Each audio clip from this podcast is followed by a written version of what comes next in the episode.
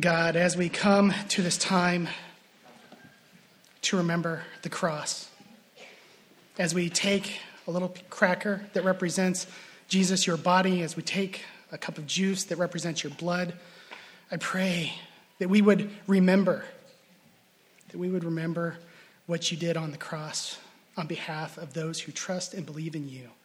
Please draw us near to you in this time, that it would make much of you. And it's in your great name we pray. Amen. Please open to Job chapter 37, verse 23. Job 37, verse 23. As you're turning there, I want you to consider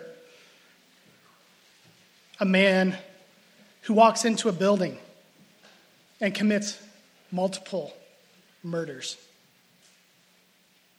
There are plenty of eyewitnesses, and there's overwhelming evidence that ties this man to this, these murderous acts. He even confesses to having committed this crime. Now, I want you to consider this man goes before a judge, and the judge declares him not guilty. What does your heart want to do in that kind of a situation? Cry out, that's wrong, that's unfair, that's unjust. The guilty have gone free. What is justice? In a legal sense, it's the right administration and application of law. It's giving someone what they deserve. And in a fallen world, injustice is something we have to deal with. However, not so in our dealings with God. Please follow along as I read Job 37, verse 23, or the second part of verse 23. He is exalted in power, and he will not do violence to justice and abundant righteousness. Here it's being said that God will not do violence to justice. He will not violate or oppress justice.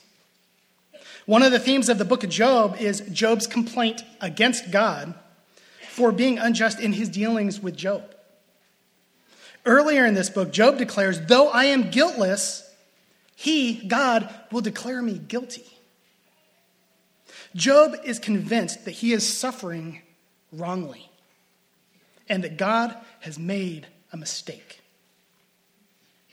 At the beginning of this book, God declares to Satan that Job is blameless and an upright man, fearing God and turning away from evil. And then Job suffers. In one day, he loses his livelihood, his wealth, and his 10 children. In another day, he loses his health and is in immense pain. Job suffered material loss, familial loss, and physical loss. Job suffered greatly. And through all of this, Job never questioned that God was sovereign over all of these circumstances. However, Job and his three friends wrongly understood God's justice. They could only see these circumstances through the lens of a theology of retribution. The three, the three friends, seeing Job's suffering, could only conclude that Job must have sinned in some grievous way and he was deserving of this. Job sees these circumstances and concludes he's being punished for sins, but God is wrong. Job says, Behold, I cry, violence, but I get no answer. I shout for help, but there is no justice. But our verse says that he, God, will not do violence to justice. God was not punishing Job for some sin that he had done. And at the same time, God does not need to explain his ways to Job. Because God knows all things, he can perfectly dispense justice. He can perfectly give to everyone exactly what they deserve. Have you ever thought that God is dealing unjustly in this world? Have you ever thought that God is dealing unjustly with you? Romans 3 tells us that there is none righteous, there is no one who is good, there is not even one. Every single person is a sinner. That's God's assessment of mankind. That's God's assessment of all of us. What would ultimate justice look like for all of mankind? Justice would rightly be served if every single person suffered an eternity under the wrath of a holy God. That would be just. And that's not naturally what we want to hear. Where is the hope?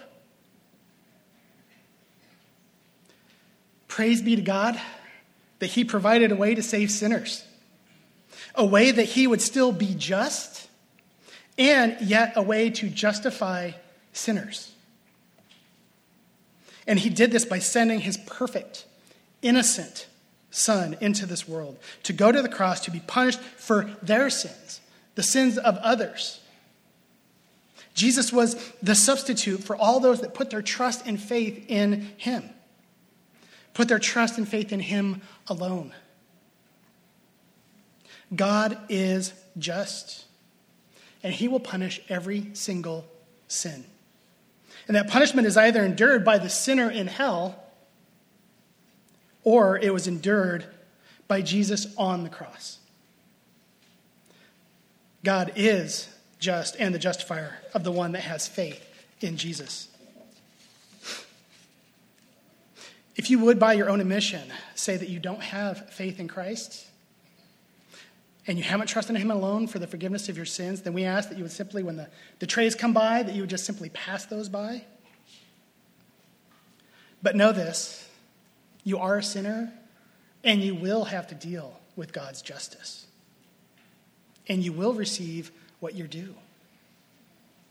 And I beg you to, to turn from your sin, turn to Christ, turn right now.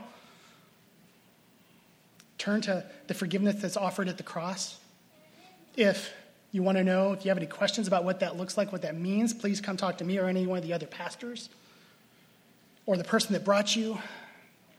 But don't wait. If you're with us today and you're a believer, but your heart has become hardened by sin, then please confess that sin, repent, and turn right now, and turn and join us. Believer, as you consider God's justice, you are the guilty one. You rightly deserve punishment for your sins. But because of Jesus' body and blood at the cross, the judge declares you not guilty. Not guilty. When your hearts are prepared, please take communion on your own.